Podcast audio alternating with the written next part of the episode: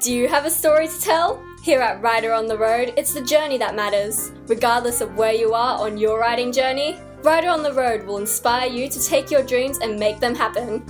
So sit back and enjoy the show as Melinda brings you guests who know what it's like to go it alone and who are willing to reach out to the rest of us by sharing their stories. Authors, publishers, entrepreneurs, people at all stages of the riding journey, just like you and me.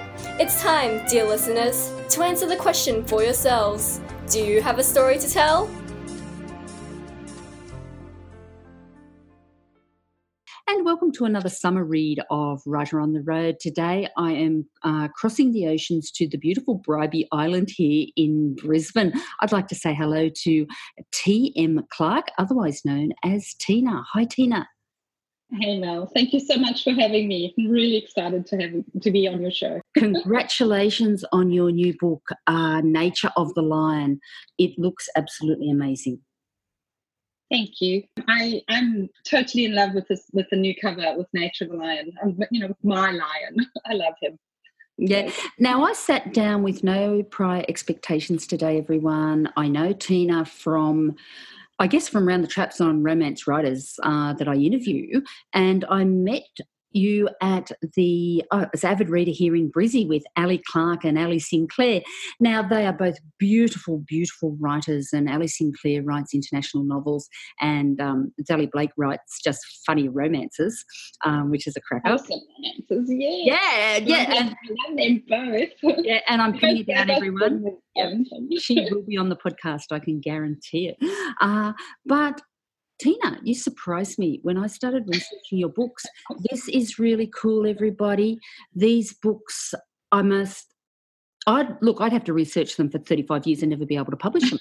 They're set in South Africa and Zimbabwe, and the politics and the detail and the, I guess, the intrigue, suspense, and thriller aspect just blew me away. What kind of life have you had, woman? Well, I used to think it was a normal life until you know people told me no, it wasn't so normal. So yeah, I guess it has. Um, it's been an interesting life. It, it really has. But you know, a lot of my book is just fiction. It's not all about me. I promise. So yeah, but I, I, do sort of tend to write on the real timeline and with the real politics in it and and, and stuff like that. So um, but yeah, I wouldn't I wouldn't say that I do everything that some of the people in my books do but I can do quite a bit of it. Yeah. Now it's interesting, everyone. If you've ever tried to get your head around the politics in South Africa uh, at the moment, now I read a lot of international newspapers and I try to get my head around what's going on. Wouldn't have a clue absolutely beyond me. Even when we lived in Ireland and I was trying to get um, get my head around the politics, it was beyond me. Uh, yet you rattle off names and you do things that I wouldn't have a clue whether were true or false. You've got a fact and fiction section in the back of your novel. This is fact, this is fiction. Is that for those of us who don't have a clue? Yes, it is. it actually started out because there was a lot of stuff where I was sort of bending the truth. So I figured that uh, people might just read it and think it was the truth. And um, so, yeah, so the fact and fiction started off with my book number one, you know, with my brother but one. And it's just, it's, uh, I've just continued to put it in. And, and, and readers seem to really love it, to, to wanting to know, you know, where I'm actually telling lies and doing the fiction part and where it's actually the truth. Yeah, now I haven't counted the novels. Um, there'd be what seven or eight of them. I wish. five. five. See, I knew there were a lot. Um, and they've all got these amazing animal covers of South Africa, and there was an elephant, and this one's got a lion, um, and they're just just amazing. Uh, I just want to read you a quote, everyone, just to set the scene, because if you're anything like me, you'd be a little bit thrown about this interview if you didn't have a little bit of background. So this is in the back of yet another book I bought today called uh, Where Are We? The Nature of the Lion. My book pile is piling up over my head here, um, but I can't wait to read this one, I've got to tell you. This is from the acknowledgements in the back, everyone. Uh, Louis Olivier, retired game ranger, Kruger National Park. 45 years service, not only for your dedication, she's thanking him, to the park and the animals inside that fence, but for all the help in my research and for conspiring with me to plan an escape through the park and then through Mozambique for maps, inside information, and helping write the bones of the route for me. Thank you. I so appreciate your generosity with your time and sharing your knowledge. Now, that gives me a very quick insight into the depth of knowledge you must have to be able to write a novel like this. I think I'm really lucky that there's many, many other people who are willing to help writers to actually get the authentic feel and to actually get the, the facts right in their novels. I must be one of the only South Africans who have actually never traveled through the Kruger National Park. Um, Tony Park actually lives like right there for six months of the year, but I don't I don't actually get to see it. So um, I yeah I had to enlist somebody's help and and I found him on the internet and he was an absolutely amazing amazing man and he has just helped me so much with this novel. I don't i don't think that the authenticity of the park scenes would be there if he hadn't have actually spent time with me actually um, going through each of the different sections of the park and, and you know and helping me to where I could hide my you know where I could hide the truck and where I could unload my my horses and you know where I could cut through the fence and, and you know stuff like that which is is really really good and is very on the ground research which I'm lucky to be able to get from people yeah. So if you haven't worked it out yet, everybody, this is not your average everyday romance. And uh, when I when I bought your book, it, it was in the tradition of Tony Park and Wilbur Smith. And I went, wow, I used to love Wilbur Smith in my day, so this is going to be a really great interview. Uh, but what was really interesting for me is when I actually purchased your book and uh, what came up as that used to be also books, but now I know there's sponsored books that are similar uh, to your book. And right next door was Tony Parks. Now he's a big name author, so that puts you right up there in big name authors. And I scrolled across a couple and I found um, Wilbur Smith's as well. Uh, so that was really exciting. And then popping up there at the same time, and I have no idea was this one, was Peter Watt, because I don't think he writes South African books, does he?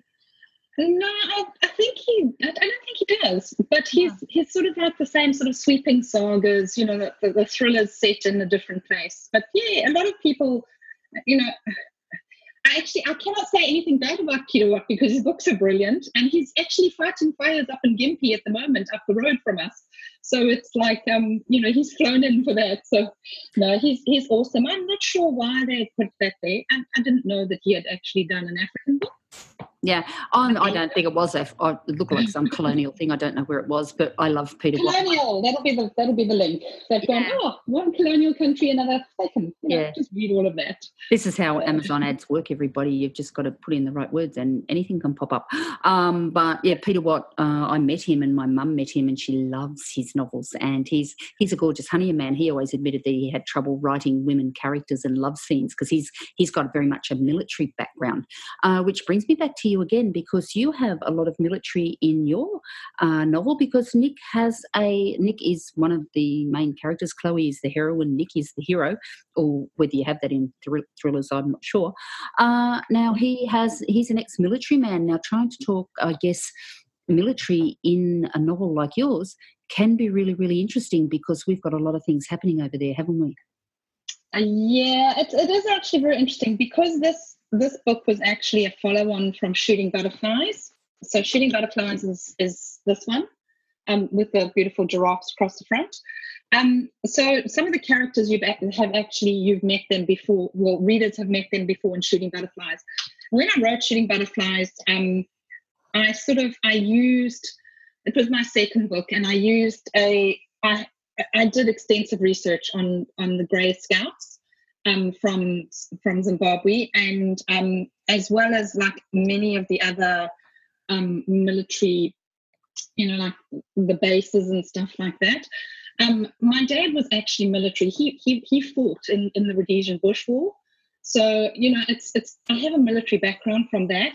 So you know, I I always thought that I had been quite respectful, and then I had a a, um, a gentleman who was quite upset that I, I had used the psyops, um, um, the, the, whole sort of psyops in it, which was their unit's name, and he was he was quite sort of determined that I had I had made the faux pas and sort of like you know using that. So I had to be really really careful in, in this novel to make sure that in using a real military unit like that, even though they had disbanded that I, I, I have to tread really carefully because there's a lot of people who, you know, they uh, although I do it with like the greatest respect, that they, they, they don't see it as the greatest respect that I'm writing about, you know, fictional characters who I've just sort of brought their military background into. So um yeah, a constant, constant checking on on where they were and what happened afterwards to people. I think it probably helped with this one that um, the person who I actually based this on was a real person. Well, I based the horses on a, on, on a real, you know, a real grey scout, and um, so I think I had that in my favour on, on this book that it could just flow flow, you know, from there and and and carry on. Um, but yeah, it is definitely it's a it's a very fine line I have to walk because I am not military myself. And yeah. military people, yeah. So yeah, and T.M. Clark, everyone, uh, they don't know that whether you know they don't know who's behind behind the name of T.M. Clark. Our readers, our readers pick up a mm. novel and they can be brutal. They expect a good yeah. story, and I, have got to admit, I've thrown enough um, books up against the wall myself when people, you know, get things wrong when they say Bondi Beach is five minutes from Sydney Harbour Bridge, and I'm going, do you know what you're talking about? Uh, um, but when you come to something like this, now you may not know the national park exactly, but you've travelled extensively, haven't you? It's one of your passions and hobbies. It is. I love traveling, and yes, and my husband loves traveling. So I guess we're really, really lucky we can be gypsies together. So I, I have traveled around that part and I have actually visited Mozambique. And I, you know, obviously I was born in Zimbabwe and did extensive travel there. And so, um, but yes, I do. And, you know, obviously being all over the place. I haven't got to the Far East yet. I do want to get to the Far East. That That is on my to do list. That and the Amazon. Yeah, talk to me about Zimbabwe. Like I know, and South Africa. I, am assuming they're very close to each other. I'm geography challenged yeah. everybody geographically. Um, when, when I left on the boat, yep, um, I was never allowed to steer because I didn't know where we were going. Uh, but talk to me about, I guess, the landscape because the landscape in these novels would be just critical, and it'd be why people would pick up your books. It's why I just bought it. I spent nine ninety nine on Amazon, everyone, because I want to know this place this place you want to visit this place this this beautiful lion place. Um but when i write my books my setting is actually i consider my setting as a character. So i go all out to make sure that i know absolutely everything that i can about my setting and about where i am taking my characters. So even if i can't be there on foot i will always try and find some little you know i'll always research the grasses and you know and, and the trees and, and, i will go through the, the sands. Now what happens in zimbabwe? Zimbabwe is actually just above south africa. It's at the bottom of africa you've got south africa and then directly above it you've got zimbabwe. And then a little bit to the right i have to look at my left my right is mozambique Aren't we lucky that this is going on YouTube, everybody, so we can see the directions? I love it. Uh, well, how fortuitous that we chose to um, publish this one. Uh, yes, and, and it's really interesting. You talk about mud maps. You uh, don't yes. know if they're printed in the novel or whether you just use them for research. We do. We actually print them up. I, I, I begin with them as a research tool, and then in the end, the mud maps actually normally go in the front of my books, so that you can see, like like with Nature the Lion, you actually have um, the journey that they take back, the 1500 kilometer journey that they take back through the bush, um, is actually mapped out on the, and it's a two scale map, so you can see exactly where they sort of are going, you know, roughly. So yeah, yes, so we're taking yeah, we're taking storytelling to another level. I'm really excited to um, first to have known you and um, you know want to come and visit you, and now I'm finding you writing these amazing books. As I said, I love Wilbur Smith. I guess the depth and the richness of detail. Uh, now I have um, titled this one, everyone, "Delivering the Story," because that's actually crucial to you, isn't it? It is. It is. The story to me is like the be all and end all I'm oh. just going to just shut that up. Ah. It's not Siri. It's not Siri. Ah. ah, there we go. Sorry, I didn't realize. I didn't think to actually. ah, it's gone. I've unplugged it. Yeah. Oh now, getting goodness. back to um, delivering the story uh, and and that's absolutely crucial to you. It's it's what um, I guess what you write for, isn't it? It is. You know why? Because I'm a storyteller. Above everything else, I'm I'm dyslexic and I'm a storyteller, and so it takes me a while to actually get the story together, but to me, the story always comes first. Um, I'm not too good on the whole relationship problems. I, I, think I was really, really lucky that I married my first boyfriend, my first serious boyfriend. So I don't have all that angsty stuff behind me that apparently is needed for a romance writer. But I just, um, but I have the whole angst behind me for the animals and for war and for the, the more thriller thing.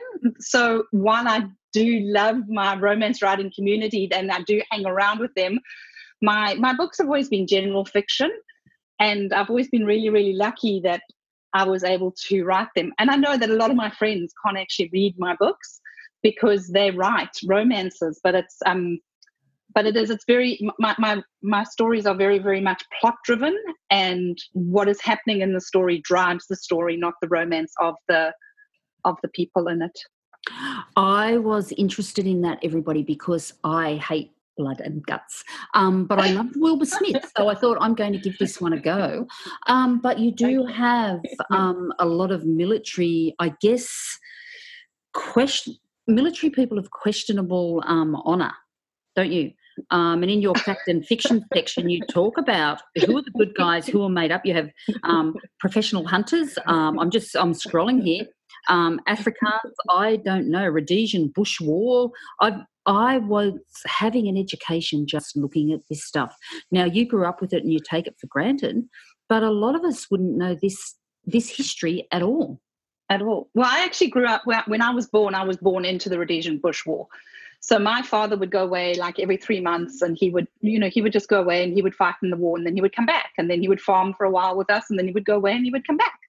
And that was sort of like how it was for everybody, you know, because you know everybody was fighting, and you know people's parents, you know, people's, you know, you had attacks on farms, and you would hear about people dying and you know and you all just knew what to do and you all were just trained on how to use your guns and and, and you know it was just I think, you know, growing up like that, I never realized that my life was different to anybody else's. You just accepted it for what it is, you know. And as far as we were concerned, you know, we were fighting the communists and, and you know, and, and what was happening. But then, you know, then when you read history later everybody goes no actually you were you know trying to break away from you know you had broken away from england and then you were you know just having a fight. It's like hang on a minute who actually took over that country? And you know the person who so, so there is a lot of politics and and there's a lot of sort of um, stuff which happens on the ground in any country and then how it's recorded in history is always very very different and very dodgy. And that's and it's it's one of the you know the the victors are always the ones to write the history books so i just yeah put and, my own spin on it. yeah, isn't it so? Um, we could take that to the whole, um, I guess, male female thing when we come about writing general history, can't we? It's always the men's stories that are told and not the women's. Uh, um, Absolutely. Yeah. Now, you clearly you would have as many male followers as female followers uh, in your writing. I, I do. I probably my um, the the mail that I receive, like my, if you want to call it fan mail, so the mail that I receive is actually predominantly from men. Um, a, a, lot of them ex um, servicemen, um, you know, and a lot of them just you know people who love Africa. But yeah, I do. I get predominantly male audience um, sending me stuff. But that doesn't say I don't get lovely female letters either. Some of them are, are really awesome. So it's yeah. just always and I, th- I, think it's um, I think it's really good. Everyone, we expand our horizons, and I'm looking forward to reading a really meaty, I guess, plot-driven novel. You open you open this thing with um, the rules of the Sixth Society, uh, 1984. It is. Yeah.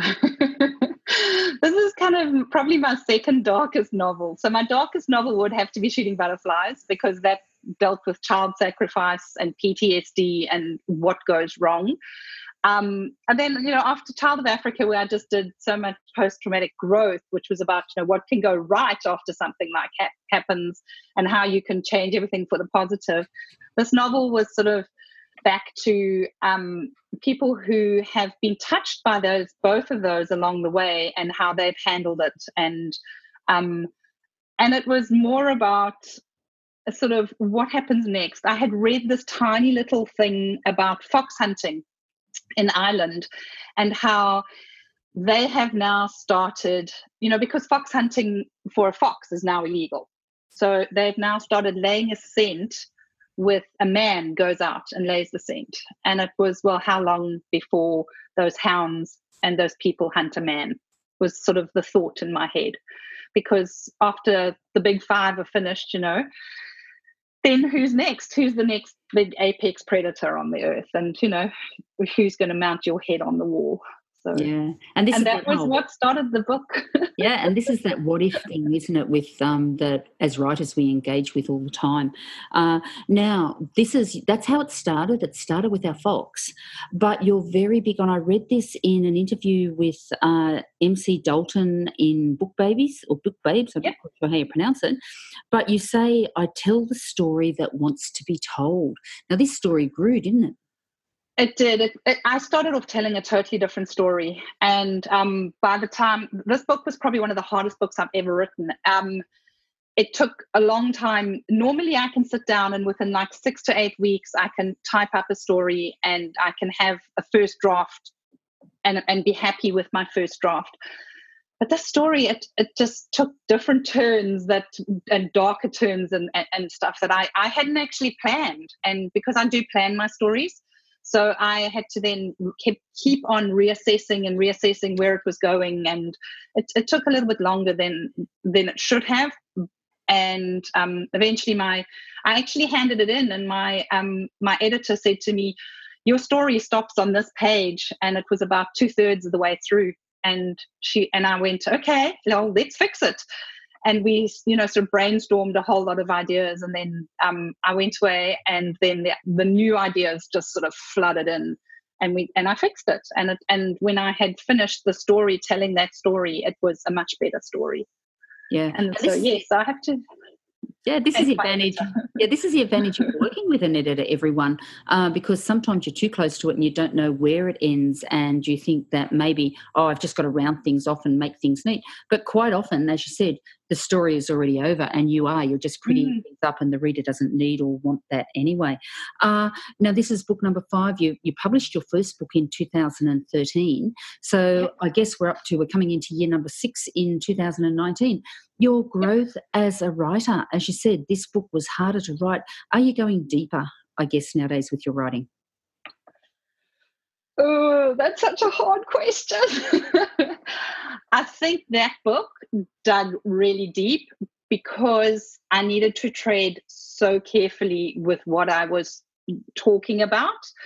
The reality is that there are there there probably is a society like that. You know, it, it could actually happen. So I was entering territory I hadn't actually entered before, and I think that um, that sort of was a lot playing on my mind um, because it's you know the probability of this happening is quite is quite high. It was sort of you know like a Robin Cook novel. When you read those, it sort of like leaves you, you know, like thinking about it, and that is one of the things I was trying to achieve with this book. So yeah, I suppose I am I am digging deeper yeah, and that's um, one of the. I guess that's one of the highest um, accolades uh, you can pay a writer is that you walk away and you and you continue to think about the novel long after it's finished. Uh, you, we talked about you being a, a lover of travel. You've set the headquarters yeah. of this thing in Switzerland. yes, because I got to go there. and it seems rather benign after we're talking Zimbabwe, and I got rather scared. And I'm, I'm looking on your Facebook page at the elite anti poaching unit, and they've got berets and they look quite scary. And then I think of Switzerland and I think of Heidi. I know. and you know what? If you look at Switzerland, you look at the politics of Switzerland and you look at what they have achieved, and yet they still have conscriptions. So the men in their country are still you know, are still very able to mobilize if they had to, but, you know, they choose not to. And I guess it's that whole thing about choice, you know, just coming through again. Um, choosing as a nation not to be a warring nation and or choosing as a nation to annihilate your citizens you know depends which one which country you land up born in and it's you know just the luck of the draw where you're born Yeah. Now a little bit. We touch on gold mining. We touch on. I guess I'm. I'm assuming that there is some skullduggery going on in there when it comes to the mines. Is that right? Mines? No, not in this book. Not not in this book. Not mines. Um, There oh goes wait, re- yes, yes. No, no, you're right. it's her mother. Yes, her mother. Yes. Sorry, you are correct. um, yes, her mother in the mine. Yes. Um, a little bit of skullduggery. Yes, I would. I would say a little bit of that. I would say a little bit of embezzlement, and a little bit of putting too many fingers in the pot of gold. so yes, there's Yeah, definitely that happening. yeah, and I think I was talking about um, there were dissident ar- armies, landmines, and and I'm looking at this thing, and I only bought it today. Everyone, I haven't read it, uh, but you really can't go to those countries and not come across uh, the mines because that's where a lot of the corruption comes from, isn't it? in Zimbabwe at the moment, you know, I don't, I haven't been there since the new president's taken over. Um, but with the old president, um, yeah, he he kind of you know was controlling all of that. But even before that, there was trouble in in, in the mining industry there. Yes, um, and and again, walking a really fine line because you know I, I still have family who live in Zimbabwe, so I I always worry that one day I will say something in the book and you know some big beefy policeman's going to you know show up at my cousin's house and put her in jail for something that I say. So I've I've got to always walk a really fine line with with, with that. But definitely with mining uh, diamonds, especially um, in the last government, yeah, he kind of put his finger in the pie there, Yeah, and, and, we hear yeah, and we hear so many stories about um, you know families disappearing. I'm thinking of that guy in England who was the British um, academic, and he's only just recently been let out uh, over at um, uh, was it United Emirates or wherever it is over in in United Yeah. Arabic countries, wherever it is, uh, and and you do worry and you do think about these things, but that's where your writing is taking you. So I'm assuming more and more that this is where you you are placed. This is where you're seen. People are going to buy your books, and I'm thinking next book and book after and book after. Uh, I'm I'm guessing your your readership is not going to let you off the hook. No, readership's def- not, definitely not letting me off the hook. I get these lovely little emails coming in some days, you know, just um, or if I'm on Facebook, uh, I, you know, some some readers will send a thing say, "Hey, get on Facebook, go write your book," which is absolutely brilliant. Everybody then- knows I'm a big procrastinator, so Ah, we're getting to the procrastination. I'm just, I'm just sort of trying to unpick this whole, um, I guess, this whole area of writing that you've got to explore and telling stories. I was speaking to Belinda Alexander, and we were talking about the Gilded Cage, and we were talking about how there's a, another Gilded Age. We're living in it. Um, right back when with the early 20th century, when her novel was set, history repeats itself. Here we are. You're writing in a political um, time frame that is really topical, really interesting. I'm sitting forward in my chair because I'm really interested in what's going on. I don't want to go out there and research. I'm terrified. I'm a coward. Um, but I want to read it in your novels, and I want to know that your research is is spot on. And you having Yeah. there, you having travelled there extensively, people want to know what you've got to say about what's happening in our world right now. I'm, I, I'm guessing. they do, and it's it's always really it's, it's another one where I was never very political. I was never a person to take sides of anything. I sort of like went, well, you know, politicians, that's their job. It's not my job to do that.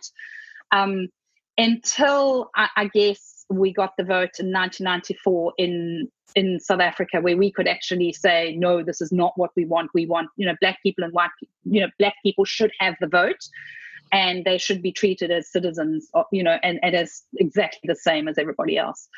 So I think that was probably my first sort of wake up call, and I was already, you know, I- was already in my twenties for when that happened, um, and I think that perhaps living away from it has now probably made me more political than I ever was living in South Africa or living. Well, obviously, when I was in Zimbabwe, I was just a kid. I, you know, I could, I was not political at all. But I think that living away, and especially living in Australia, where there's such a sense of freedom and such a sense of people can just say what they want, and it's just there is a very very big difference to living here and living there. And you know people here my, my sons go and they do the, the, the voting you know the, the polling and they come home and they go oh mom you know there was like you know 24 just you know spoiled both votes with penises on them. And i go and those people think it's funny and i get all upset about that because you know in, in the country that i come from you know you can be killed just going to try and vote for somebody and you know you can have a militia stand over you and watch who you're voting for. And you know you you don't have free will. So i think that in australia i've really i've really started sort of feeling more if if if i can use those words and empathizing more for the people who actually live in africa because i never realized when i lived there how oppressed everybody was Oh, and there's more and more. I think I read, um, I think it's the New York Times or one of those, and I read some of the stories that go through there. I've got no idea about the truth of them, but I do read and I do think, wow, this is beyond our understanding. But your novel gives us, or your novels will give us an insight into, I guess, some of those issues that are that are there every day. I'm, I'm, I'm guessing. Again, I'm guessing everything here today, everyone. you know, when, when I wrote this story, okay, so this story actually goes back into 1986. 1986 is the year I, I finished high school.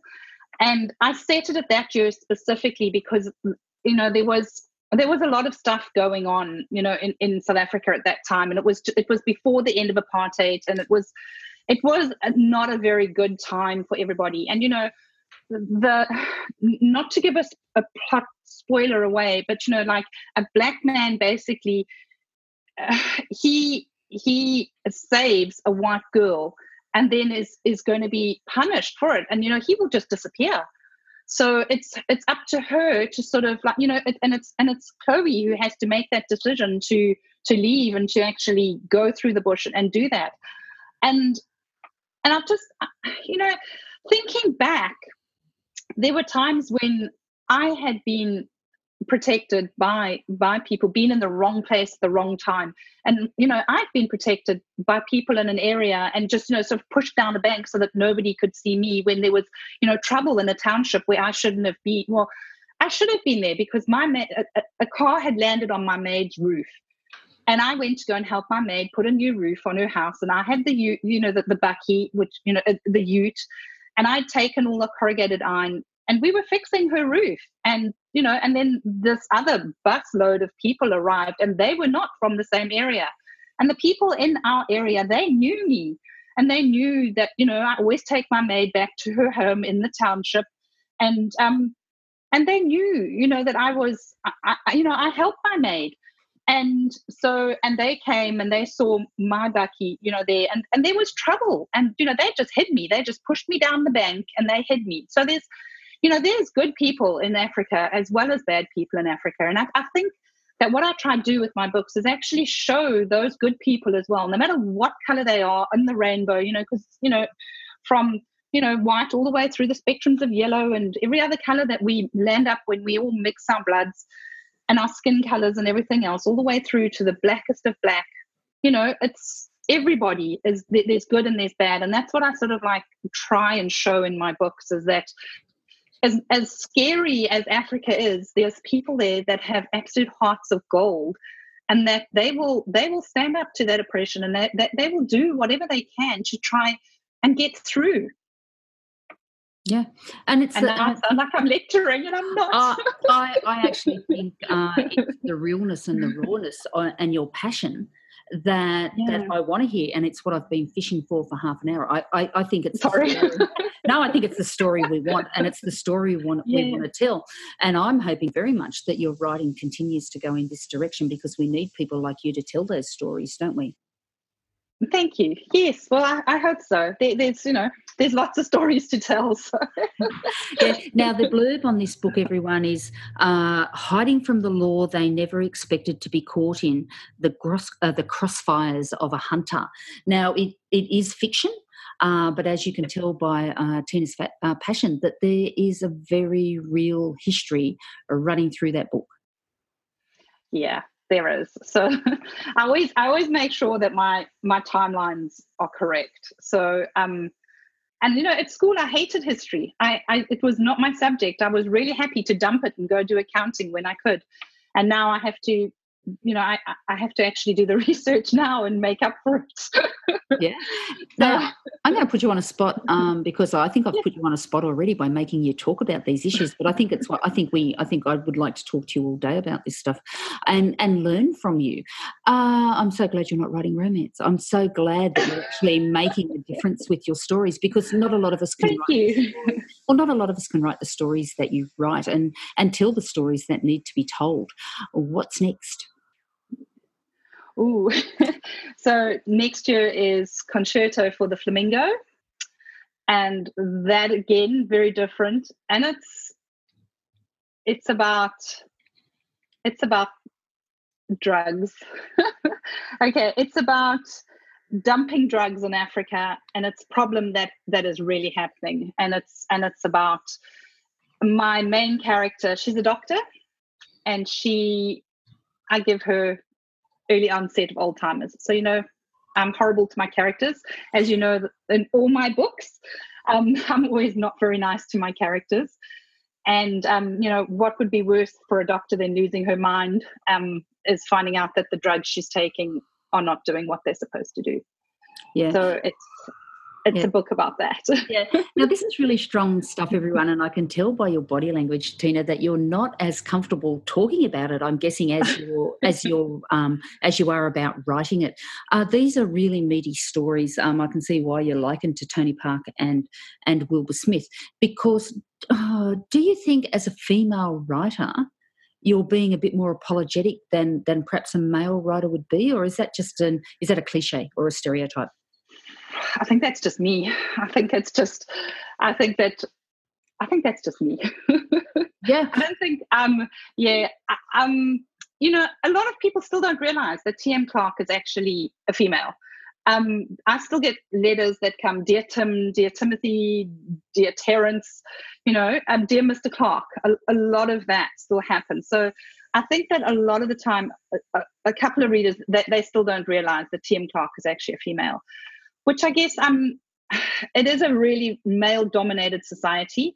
And, but then Africa is a very male dominated continent. It's, you know, and, and that's just the way it is. So I can't apologize. I mean, I'm not apologizing that I have curves and that I have, you know, all bits that I think are in the right place. Um, but it's, you know, and I all I can do is I can aspire to just write the best stories that I can, and you know, and when those stories want to be written, then I write them. Yeah, and and making a difference, making a difference with your stories. Like you're not your your female doctor character that you're writing about next. That story could could very well be real and and is real in in a metaphoric way, isn't it? Mm, it, it is, and it's actually one of the things I dread the most. Is is as a writer losing my mind. Can you imagine that? Can you imagine that? It's like suddenly not, you know, not having everything upstairs is, you know, and it just disappearing.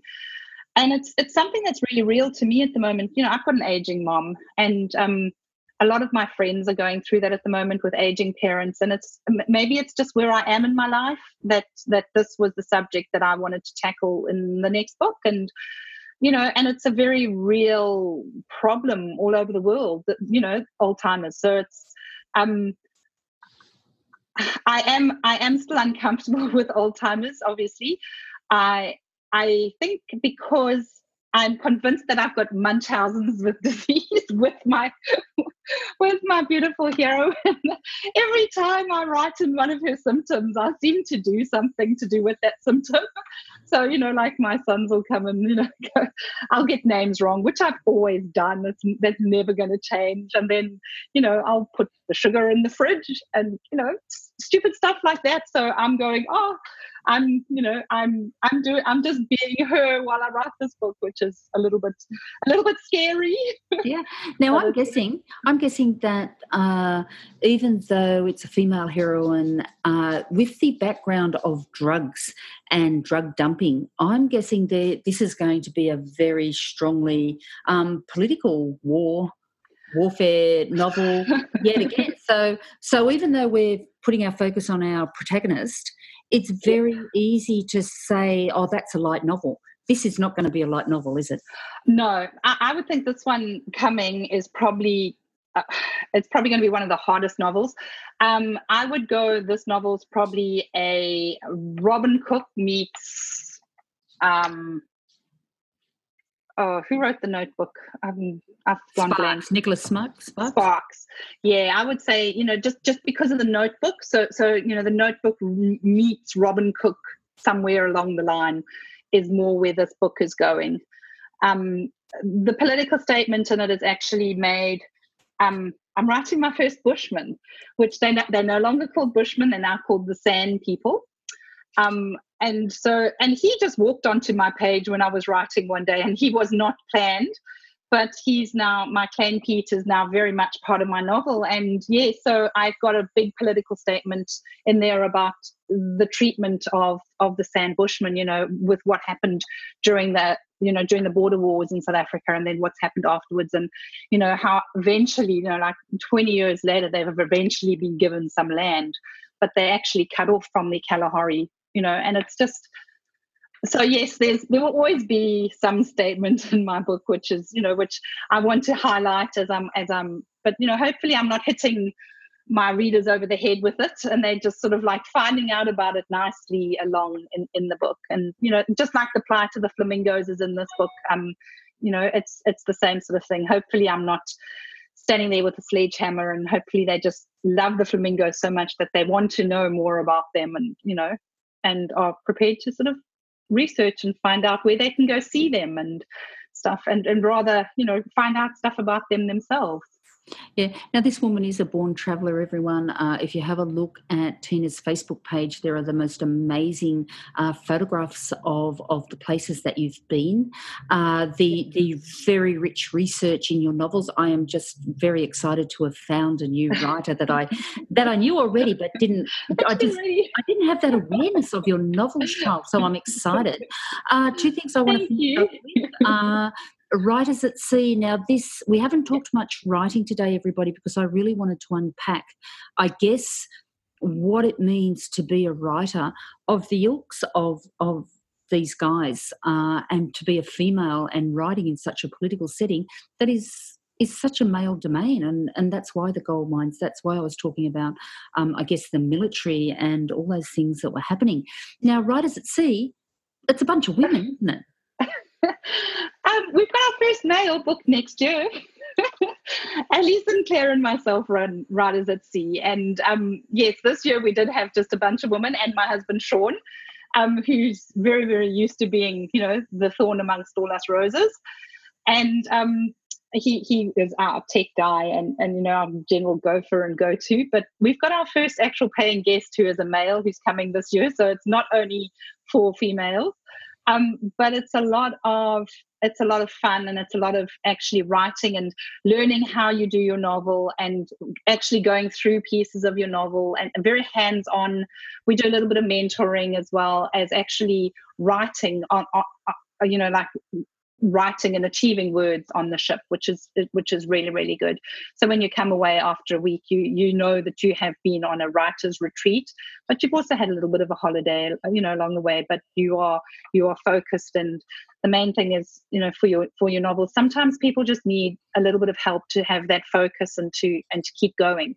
And i was really lucky that you know i had a mentor in, in Marion Lennox and in um, Fiona Brand back in the day, you know, where they actually did a complete five day intensive with me as part of the romance writers. And it was sort of like based on that, but you know, it wasn't it wasn't being run anymore. And we went, well, let's do something along those lines and and to help people actually learn about the craft of it, you know, in the morning and then and then actually achieve words. So yes, it's it is it is at sea because um both of us love cruising. So and we're really good friends. So we figured, well, you know, we, we both wanted to do this for a while and we went, well, let's just do it. So we did our first one last year and then our new one will be in November in 2019. Yeah. Now, if you watch um, these guys, if you watch Ellie Sinclair's Or, TM Clark's uh, Facebook page, you will be jealous because there's lots of photos about these these research retreats. I guess. Uh, do we go somewhere, or do we have to come back? Is it a circular trip, or do we just keep going? I wish we could just keep going. How deep's your bank account? no, we have to come back. It's a circular trip, unfortunately. But um, hey, you never know. One day we might be able to like circumnavigate the world on a on a cruise. You know, that would be I just. I just thought we could get off at the other end and you know keep going. Uh, keep everybody, going. I'm going to put, I'm going to put um, a TM Clark on a bit of a spot here. Uh, we're we're winding up. I've I've spoken to you for nearly an hour, and I can't thank you enough uh, for allowing. I can't believe an hour's gone. yeah, but just interrogating uh, that that whole idea behind your novels was was really really important because I think you're going to continue to to delve into those. Um, I hate to call them political novels, everybody. I guess stories of our times is is a much better way of putting it, and impressively put out by Mira, which I think is a, a really really good thing as well. Uh, can you read to us? Is there a section that you would like to read? No, I No. knew I was putting you on a spot. Oh, you, well. you are putting on a real. I can read a tiny section, but my reading is so bad. I, I can read, but you probably won't enjoy it. You Well, really, really. Yeah, we do because I love. I've, I've, I'm in love with your accent. I'm in love with that beautiful ah. South African accent, and I could read it, but you're going to get an accent from Goulburn, New South Wales, and it's just not quite the same. Okay. Have you got something in mind, or can I just quickly pick something? Just quickly, just quickly pick something. Everyone, I have put TM Clark on a spot, but if you're going to be a podcast guest of mine in the future, everyone, this is something that I've started to include. Having our writers read a little bit of their writing, I really should warn them, shouldn't I? You probably should, yes. okay, so I'm going to read for you from Nature of the Lion. And I'm not actually going to read. I'm actually going to read the beginning of the book because what way to start anybody else and you know to read the prologue. So I'll start. So, um, Matopos Hill, Zimbabwe, 1973. The balanced granite rocks on the top of the hill of the Matopos defied logic, but they formed the perfect game funnel. The emerald green trees hiding the sandy soil beneath kept the temperatures at least a little cooler. Mike rode his horse Rebel further into the thick bushes. Stick really close, Chloe, he instructed in a whisper. Yes, Dad, Chloe said, edging her horse Mongoose nearer to his until they almost touched. Slowly they walked forward and broke through into clearing where the herd boy had seen the horses at sunset the previous night. The chances of them being in the same place were slim, but a good starting point. To their surprise, Mike and Chloe saw eight horses, not yet aware of the human's presence, grazing on the sweet grasses. Mike smiled when he heard the quick t- intake of his young daughter's breath. The stallion stood slightly away from the herd, a proud bay, curving his neck as he looked around, watching for danger, smelling the morning breeze, as he, sh- as, as he should, for the area was crawling with leopards. The rocks and the caves here were the perfect hiding place for them. Now, isn't that a great spot to stop in? Now, if you don't want to go and buy it now, we didn't even touch on, I guess, the game and the hunting and the beautiful animals and all that. That is just, I guess, that's an added bonus to to reading your novels. Thank I you. think I'm just lucky because my family's still in the safari business, in the photographic safari business, not in the hunting. So I'm really lucky that I can always just draw on on them still, which I'm very lucky about. Yeah, that's why that's why we have to read um, T.M. Clark's books, everyone, because we haven't got a hope in hell of writing ourselves. Uh, Tina, thank you very much for being such a wonderful sport. I look forward to going on Writers at Sea with you next year. I've already told my daughters to start paying paying their deposit and paying it off for me. Uh, everyone, I'm going to keep going. I don't want the ship to come back. I, I want to keep going.